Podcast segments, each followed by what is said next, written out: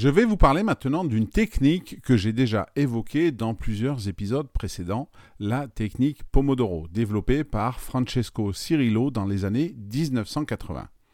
C'est une méthode de gestion du temps qui utilise des intervalles de travail suivis de courtes pauses.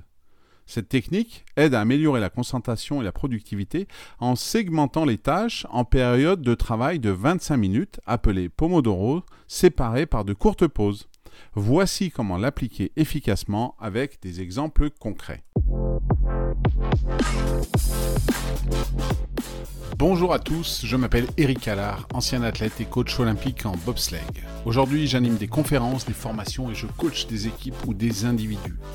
Bienvenue dans Coaching dans le bus, qui est là chaque matin, du lundi au vendredi lorsque vous allez au travail, pour vous transmettre en 5 minutes maximum un conseil, une technique, un outil à mettre en pratique immédiatement. C'est simple, rapide, facile à comprendre et à mettre en œuvre. L'idée de base est de se concentrer pleinement sur une tâche pendant 25 minutes, puis de prendre une pause de 5 minutes.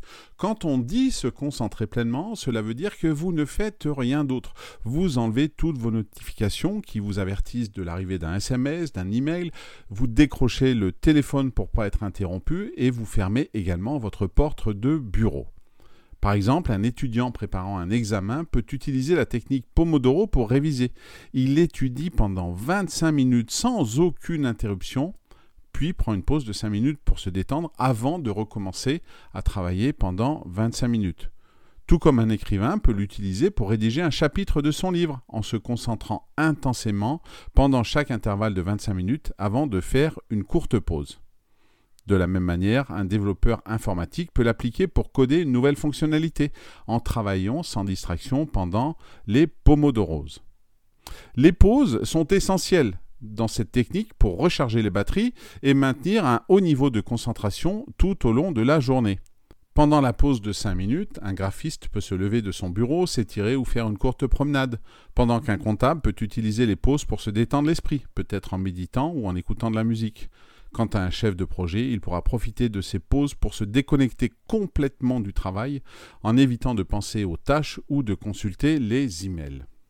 Pour intégrer la technique Pomodoro dans votre routine quotidienne, il faut tout d'abord réserver un bloc de 2 heures dans votre agenda. Et ce bloc de 2 heures, vous allez le découper soit en 4 Pomodoro, soit en 2 Pomodoro. Pour les tâches qui sont assez simples, qui peuvent se faire en 25 minutes, la démarche est de découper 25 minutes Pomodoro travail, 5 minutes de pause, 25 minutes de travail en Pomodoro, puis après 10 minutes de pause et refaire 25, 5, 25, ce qui au final sur 2 heures de travail vous fait 1h40 de travail effectif et 20 minutes de pause.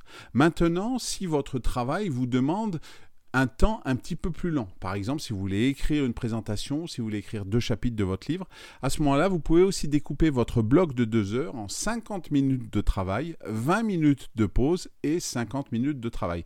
Pour certaines tâches, il est en effet plus efficace d'avoir des plages de travail plus longues de 50 minutes qui évitent de se déconnecter et de se reconcentrer toutes les 25 minutes.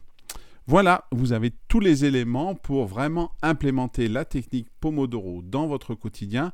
Le succès de cette technique dépend grandement de l'environnement dans lequel vous êtes. N'oubliez pas, si vous voulez qu'elle fonctionne, il faut vraiment que vous soyez concentré pendant le laps de temps que vous avez défini, qu'il soit de 25 minutes ou de 50 minutes, sans aucune interruption.